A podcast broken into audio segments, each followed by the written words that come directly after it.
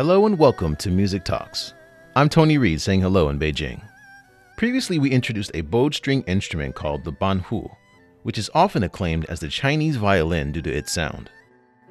In this episode, we'll bring you another member of the bowed string family, the erhu, which is good at depicting intricate emotional expressions, such as sorrow and helplessness, and several notable animal portrayals. Today, our guest on the show is Duan Chao, an Erhu instrumentalist from the leading Chinese ensemble in the nation, the China National Traditional Orchestra. First, she'll give us some insight into the instrument.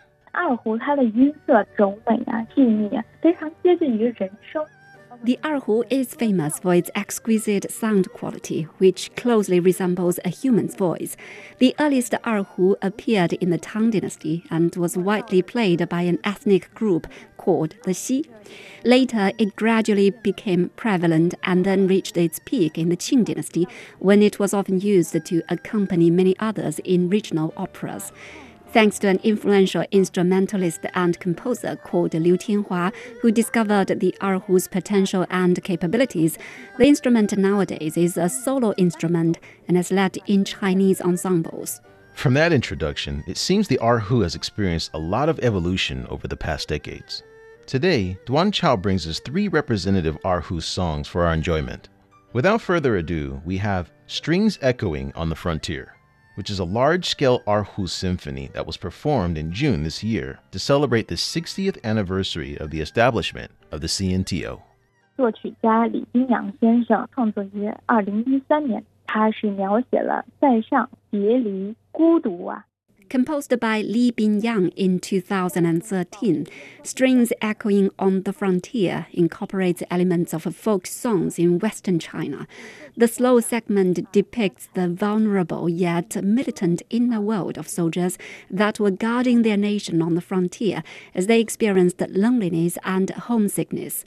During the rapid succession of the song, the instrument's complicated playing techniques and collaborative features were demonstrated beautifully by the performer.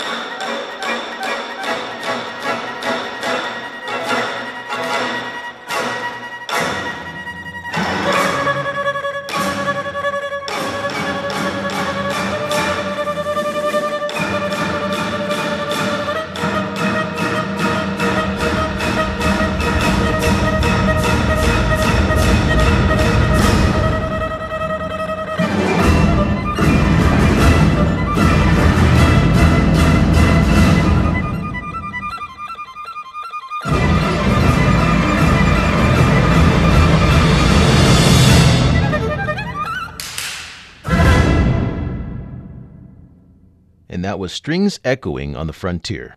Perhaps because of the pitch, it felt as if something unfortunate was about to happen the whole time. It was really intense. Next up, we have a traditional and representative Erhu piece from the 20th century titled The Waves and the Sand. It was originally a tune from Tao themed music that is based on the concept of yin and yang, which represent opposing forces that are interconnected and counterbalancing.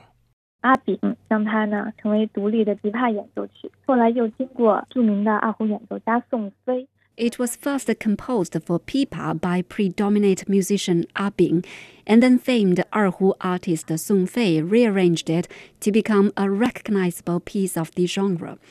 The intro is soft and melodic, reflecting the composer's deep contemplation about the relationship between the sky, earth, and humanity. Then it gradually speeds up as it involves the rhythm and beats of the gong and drums, portraying the strong ocean waves that sweep away sand on the shore.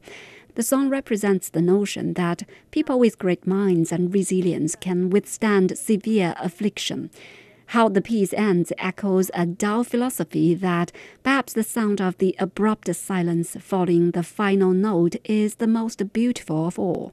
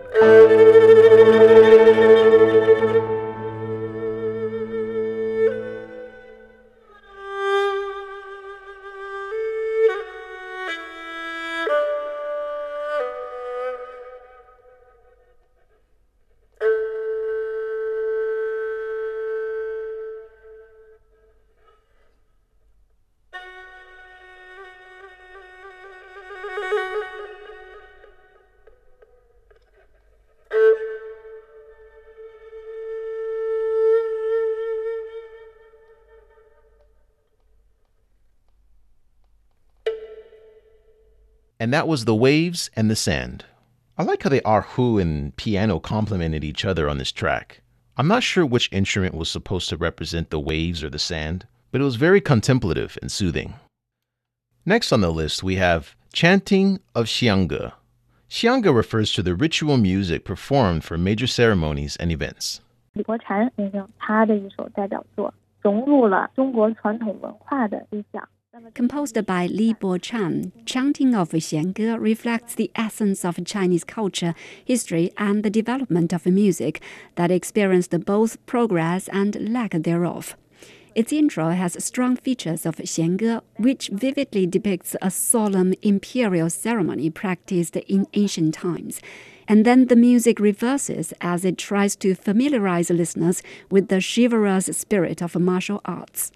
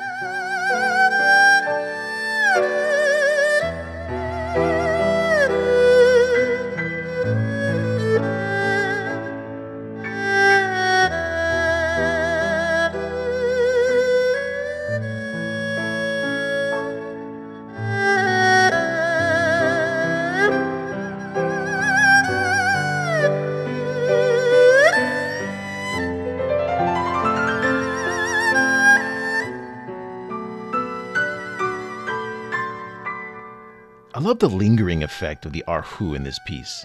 It gives off a sentiment of something very heartfelt. And that brings us to the end of this edition of Music Talks. I would like to give a special thanks to Duan Chao and the China National Traditional Orchestra for their contribution. For more from us, be sure to find us on Apple Podcast, Spotify, and Stitcher. We'll see you next time.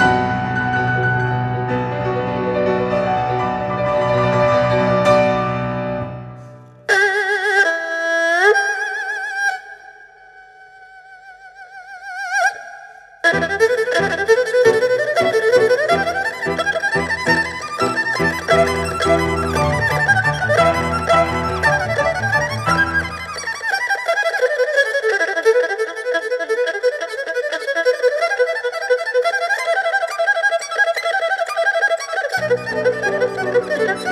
you.